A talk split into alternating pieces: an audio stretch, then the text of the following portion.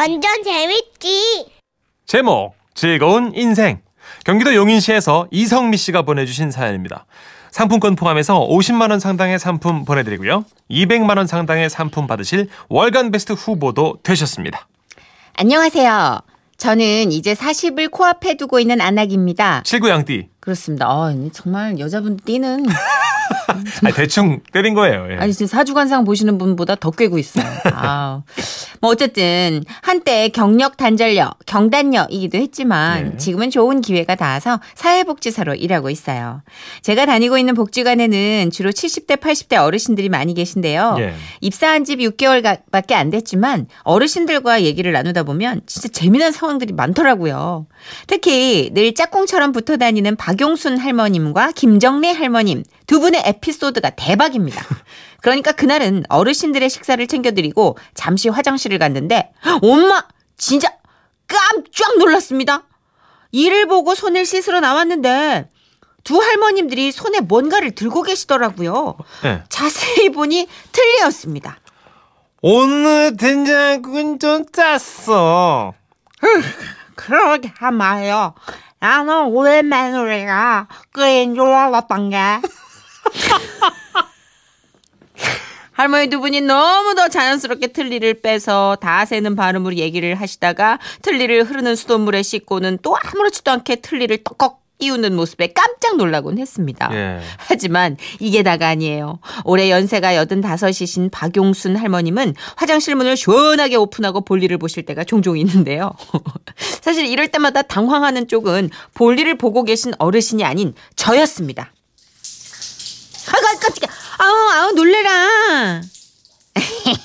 놀랬어? 미안해요. 아유 문을 닫으면 갑갑해가지고. 아이고, 또 문 열고 일본겨? 아무리 급해도 문은 닫고 볼일을 봐야지. 이 남사스럽게 뭐 하는 거요? 아이고 뭐 남자도 없는데 뭘 숨겨 숨기기는 헐 이야 용순 할머님 이렇게 시크하실 수가 없습니다 그리고 이분들의 대화를 듣고 있으면 일반적인 우리의 대화와는 격이 다르다는 걸 알 수 있는데요 한 번은 저도 이 두 할머님 대화에 낀 적이 있거든요 거시기 그 우리 동네에서 잘생겼던 그저그 누구냐? 또고 거기 저기 아 저기 재규노라비 말하는겨 예, 그려. 음. 재규노라비. 한때는 그 겁나 잘 나갔잖여. 그랬지. 아이고 저기 인물 훤하지. 음. 유식하지. 아이고 그냥 그 오라비한테 여자 안 뺏긴 사람이 없었잖여. 아이고 나쁜 놈이요. 맞아. 어, 우리 동네 알아주는 난봉꾼이었지. 음. 어, 윗마을 아랫마을 할 것 없이 여자라면 그냥 다 훑고 다녔잖여. 미련이 가득 남은 춘이니. 뭔 소리요? 응? 그 오래비한테 살짝 마음 있었던 거 맞네. 음, 나는 우리 서방밖에 모른당게. 그럼 니는 서방밖에 몰랐지. 음. 네 서방은 노름밖에 몰랐지만 노- 너는 참 서방만 바라보는 해바라기였지. 아주 그냥 우리 동네에는 참 뭔 꾼들이 이렇게 많았디야. 남봉꾼에 노름꾼에. 그만요. 다 지난 과거 아니요. 이제는 손 싹 씻고 새 사람이 돼서 살고 있는데 뭔 소리요? 그래요. 아니 그나저나 그 재규 노라비는 뭐 하고 산디야? 소식 들은 거 있어? 아니 뭐 그 오래비가 여자라면 사족을 못 썼자뇨. 그 오래비 나이 그 80까지도 그냥 아주 팔팔하게 여자 뒷공문이 쫓아댕기다가 응. 지금은 기력 딸려가지고 집에만 있는데 삼식이 소리 듣는디야. 아이고. 아주 마누라한테 꽉 잡혀 살고 있단 게. 그 재규 노라비 마누라가 맨날 하던 말이 있자녀.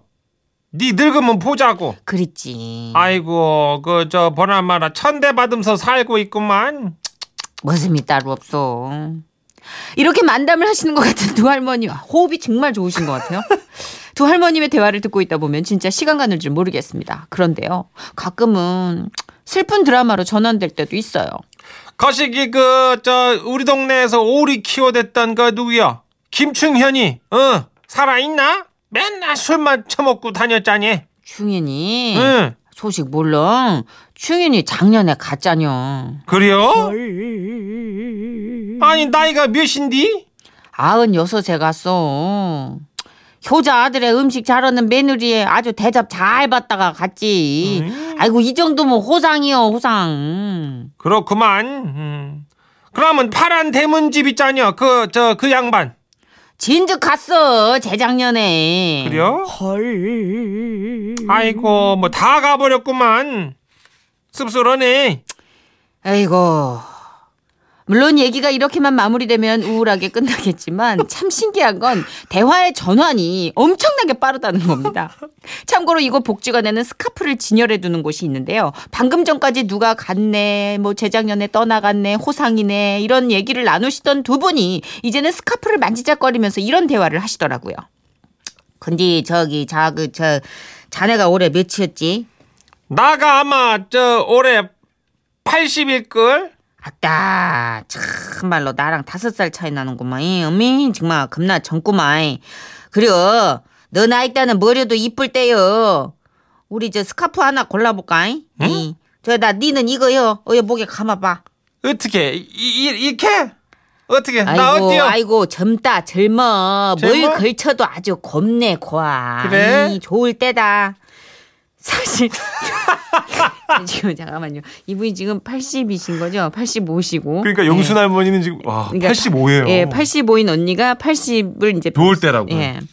사실 여자는 나이가 들어도 여전히 여자잖아요. 두 분을 볼 때마다 새삼 느끼고요. 또 두 분의 우정이 오래오래 계속됐으면 좋겠는데요. 사실 처음에는 어르신들을 어떻게 모셔야 하나, 어떤 대화를 나눠야 하나 고민 많았는데 먼저 반겨주시고 받아주셔서 제가 늘 감사할 따름입니다. 예.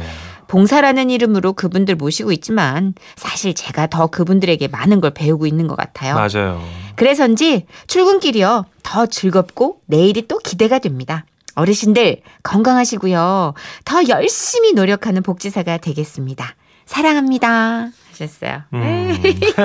아, 우리가 사실 복지관 어르신 하면은 그 삶의 마무리를 하는 어떤 그런 서글픈 쪽으로만 생각을 하잖아요. 예, 예, 예. 근데 세상 최고 정수의 유머와 해학들이 이곳에 넘친다는 거. 아, 그래서 복지관에서 일하시는 분들이요 이렇게 에피소드 전해주시면 그 코미디 작가들이 좀 받아 써야 될 정도로 수준이 높아요. 맞아요. 진짜 그런 것 같아요. 그렇잖아요. 네. 정말 이 전쟁도 겪으신 분도 계실 거고. 그럼요, 실제로. 지금 정말. 할머니들은 네. 아마 38 년생 뭐 이런 거거든요, 지금. 그러니까. 그 33년생 이러세요. 네. 알고 보니까 나가 빠른 37인 게 언니랑 얼마 차이 안 나? 그렇지. 이러면서. 어. 어. 조용히요. 나는 한일 합방 때 초등학교 댕겼어. 막 이러면서 이제 서- 서로 이제 역사 전쟁 하시고 이제 이렇게 아이고. 뭉뚝하면서도 툭툭 던져주시는 그 한마디가 네.